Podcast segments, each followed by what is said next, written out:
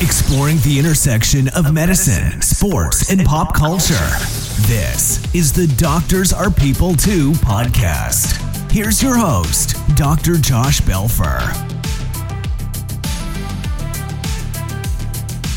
Welcome back to the Doctors Are People Too podcast. Today you're going to hear the conclusion of my discussion with Dr. Oren Gottfried. Dr. Gottfried is a neurosurgeon at Duke University, and he serves as a medical advisor to multiple medical television shows. In the second part of my discussion with Dr. Gottfried, we talk about how he got into acting on Chicago Med after being an advisor for the show. We also talk about his reaction to some current and past medical television shows like Grey's Anatomy and Scrubs. And at the end, we have him explain his tweets. Hope you enjoy. Oren, you've more recently gotten into some acting yourself in terms of uh, guest starring in Chicago Med. I would imagine a neurosurgery reality show, and even Lenox Hill followed two neurosurgeons in, in their show. Is an Oren Gottfried neurosurgeon reality show on the horizon for you? I don't believe so. I, I, I mean, just to be honest, I don't find myself interesting enough. So I think the the people that have been demonstrated on, I haven't watched the show myself, but I I, I, see one of the doctors on social media and interact with him. He seems like a very interesting person. Um, I don't think you can ask for something like that. I think that would be very telling to shop your own story. Um, however, being involved with a production that shows a reality, I think I'd be a, a good advisor. I think I could determine, I mean, thinking in a fictional way, I feel after 11 years, I hear a story and start building all the layers to it, and I I have a sense of what would show well. I mean, something you say in TV quite a bit is what is visual. I mean, there are diagnoses and there's tests and there's presentations that would appear, you know, um, dramatically or emotion provoking on air. And so I could think about things and be an advisor and say this would be a good storyline, this would not be good, and these are the concerns I have. So I think in the big picture, there probably wouldn't be a reality about me, but I think helping others. I mean, I would love to tell the stories of some of my colleagues. I work with some, they're fascinating individuals. The backstories of many of the doctors I work with are, are great. And I feel like a lot of medicine is how do you interact with the patients and are you a good person and do you take good care of them? But I mean, getting to know the people that are taking care of you, I think it's our job as doctors to know when to tell our patients a little bit about ourselves. And there are rules about not doing it too much because you actually take up more time talking about yourself and we want to hear our patients talk.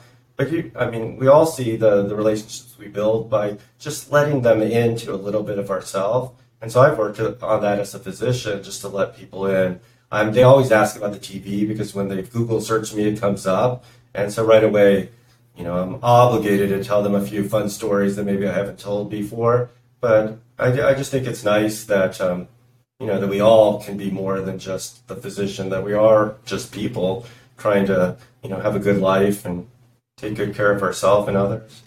I think, Oren, after uh, you're done with medical consulting, I'll hire you as an advertising consultant because I think you've made the case for why we've set out to do on this podcast what we have. That doctors are people too. We, we live real lives we uh, you know have interests outside of medicine and we are real people and i think it is interesting to talk about and i think it's a conversation for another day in terms of the doctor patient relationship you know letting to letting the patients into your life a little bit i think that does really go a long way in terms of creating that nice relationship with your patients is there going to be more acting in the future for you? You know, how, how did well? Let's take a step back. How did you transition from uh, writing and consulting to to now starring as yourself on Chicago Med?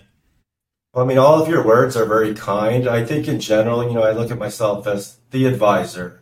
Um, but in general, as I start pitching more and more stories and just being valued for being the advisor, I realized, you know, there's opportunity that the writer can see the story, understand the medicine, and build something really great. But when I'm actually taking care of patients and I have an emotional experience, I see where I could create a story as well. So I've just been in a lucky position where the writers have valued that I can do more than just advising. Um, I've always found the production very fascinating. Just to be completely honest, I think I've been on set maybe 10 times in my life for various shows. So it's not like I'm spending day to day. And just to do a call out, there are people, nurses, doctors, other clinicians that spend 40 hours a week, 60 hours a week, what have you, on the set. So I never want it to take their role away that I'm doing anything like they're doing. They're wonderful people on each one of the shows I've been lucky enough to work on that spent all that time. But as a curiosity, I've always thought it would be nice to go full circle and get on set and see the production, meet some of the actors, see every one of the roles. It would just make me a better advisor. So I have asked or been invited to go on set. And, um, you know, one of the shows I've been on set a few times. And um, as I was presenting cases, I just mentioned it would be nice to have a cameo, um, especially if it's something where I can actually advise. So the advisors on set can do great work and show so many different things in medicine. But I mean, as you can imagine, even within your field, there's just nuances that only your own field would see. So I kind of made a pitch that if there's ever a neurosurgery scene, I would love to just bring it to that level with the neurosurgery nuances. And so one thing led to another, and I felt like I could ask, and I did ask, and I was on air on one particular episode. Um, I just wanted to get my feet wet and see what it's like to stand in front of the camera. Um, you asked earlier if I had done a lot of acting. Not as an adult, but as a kid, I did a bit of acting, and seems kind of fun. And in this case, I'm playing myself or some variant of myself. Uh, so eventually, I got a line, and then recently I was on again, and I got two lines, and all of this I don't. I'm not really a guest star. I'm just you know on-air talent. Again, talent in quotation because I'm just a neurosurgeon, but on-air person. And so I've just been loving it. It's fun.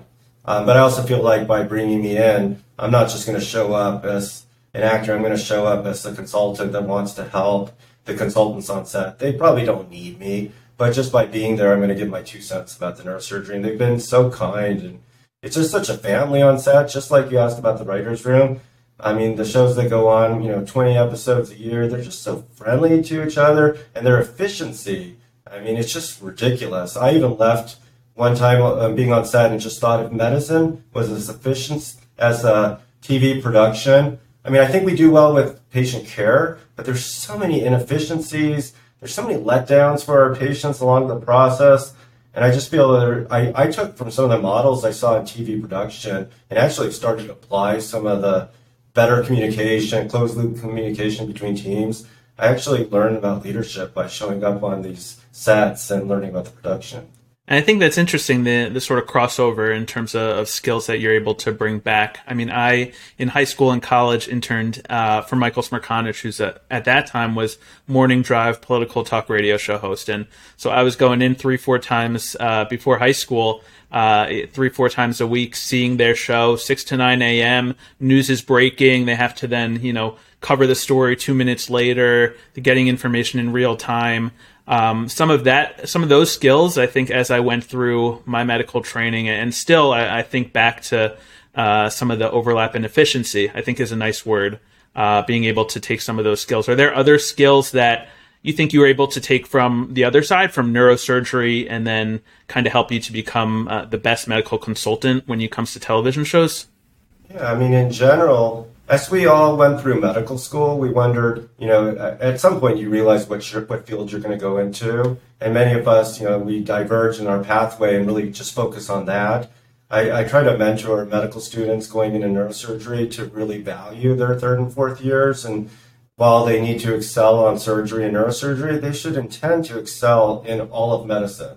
Because you're never going to get that firsthand experience. I mean, granted, you're paying to be there, but you're never going to get the experience of having other services look at you as part of their team. You're always going to be the other service.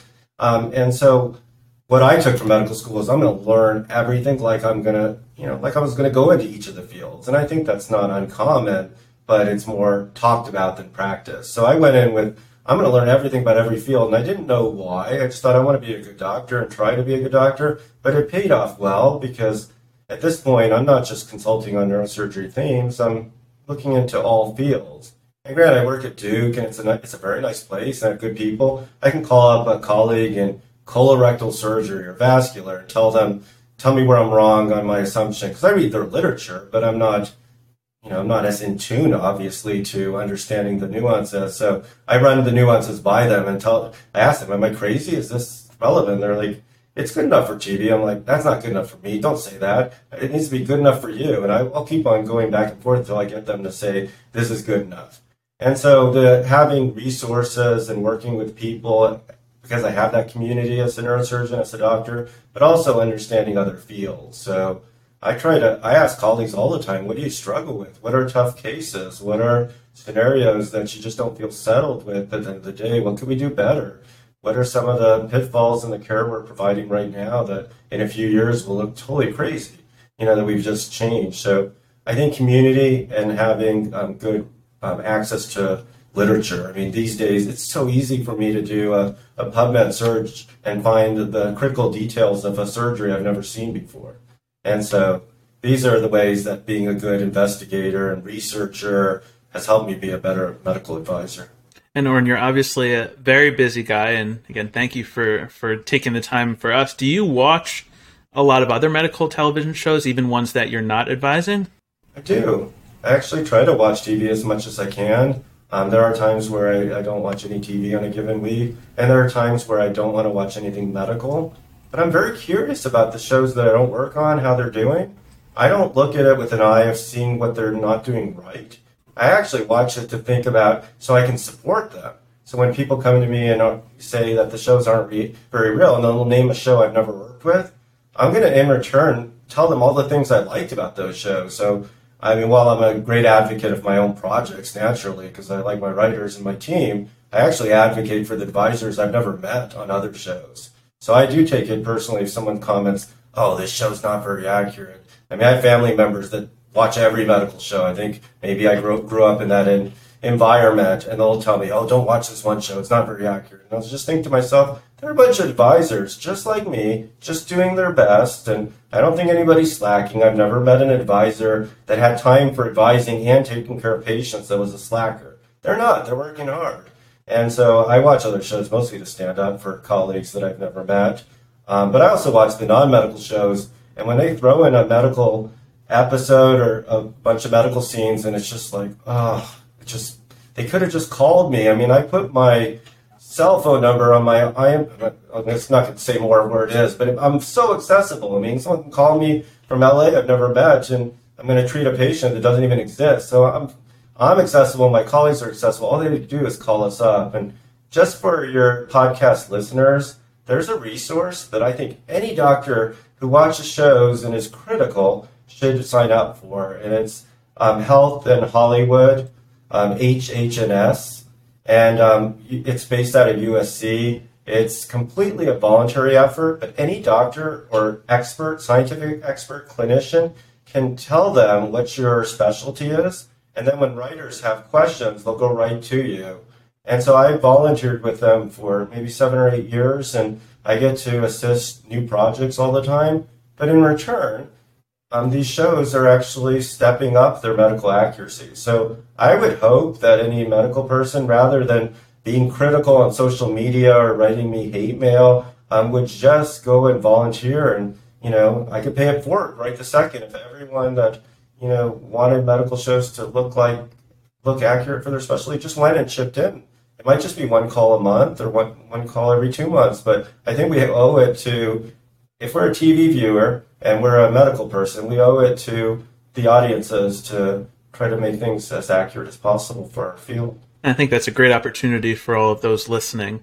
Uh, I want to do it if your game very quickly exactly what you just mentioned. I'd love to throw out a couple television shows and, and, get sort of rapid fire, quick reaction. And I really love what you had said before that, you know, you're different than me. I think I fall into that group that I see something on television and say that's not really what happens. But I think your approach is is a, a much more positive approach. How about Grey's Anatomy? Is that one of the shows you follow?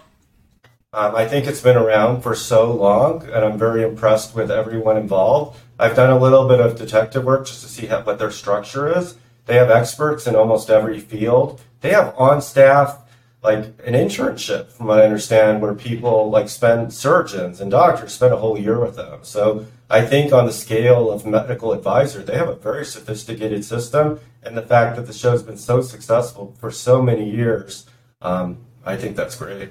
How about Scrubs? Scrubs was one of the one that I think as I went through uh, my medical training, uh, I could sympathize and empathize for the characters. I thought it does a pretty good job in terms of displaying the life of a new resident in a hospital. What do you think? Yeah, I don't know anything on the background, but I do know as a viewer that they tapped into the experience of being a doctor, the experience of being a patient. And it's remarkable that they could pull that off in a comedy where most of these medical shows are dramas. And I, I just think it was magical. I mean, just showing the role of the resident and the attending working together, it was just very accurate, obviously with a comedic touch.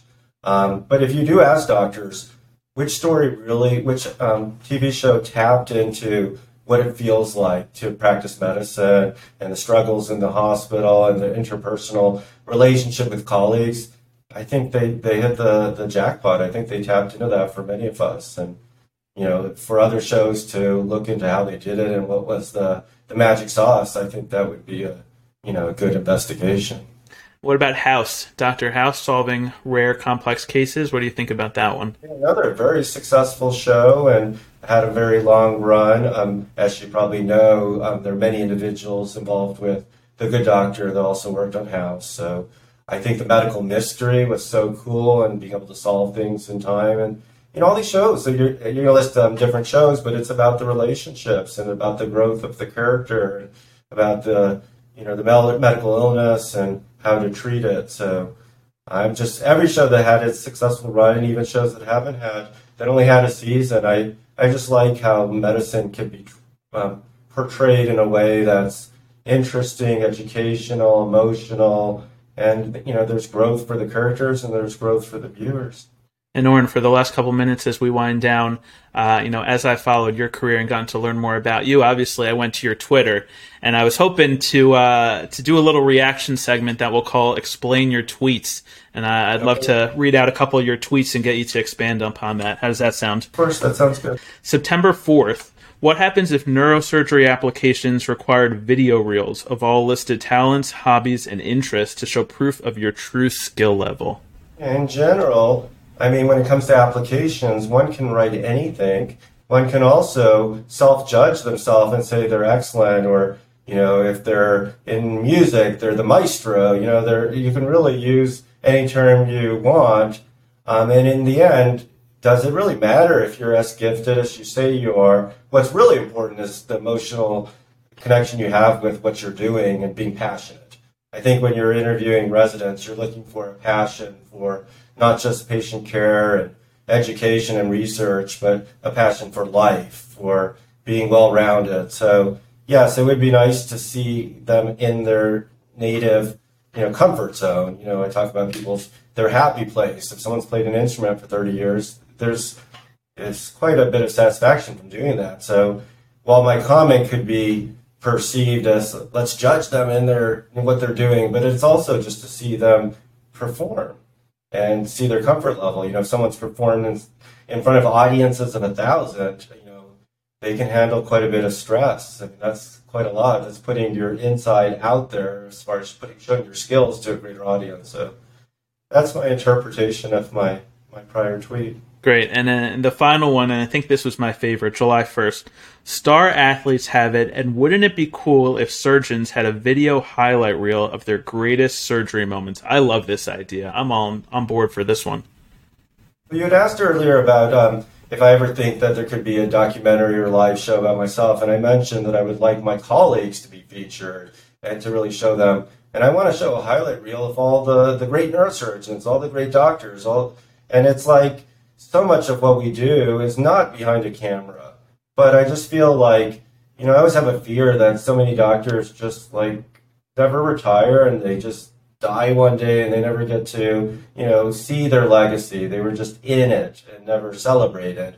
And I feel like everybody should be celebrated while you're alive. And I'm not just taking a reference from a recent Curb Your Enthusiasm um, episode, but I do want people to be celebrated. I mean, I have colleagues that just do excellent work day in and day out, and they just don't, the outside of my hospital or outside of the state, people don't know. So I'd love a highlight reel. And I'm not saying for the person to watch it themselves, but just so their family members. I mean, think about what it takes for someone to be a good doctor. There are many sacrifices from their friends, from missing events, their family. I mean, there's a lot of people affected by someone being good at their job or devoting themselves. And I almost would give thanks to the family members, their support system, their spouse, their children, their parents. And so I would love that highlight reel to be available. I also think it'd be nice for patients to see their doctor in that natural place, in that happy zone.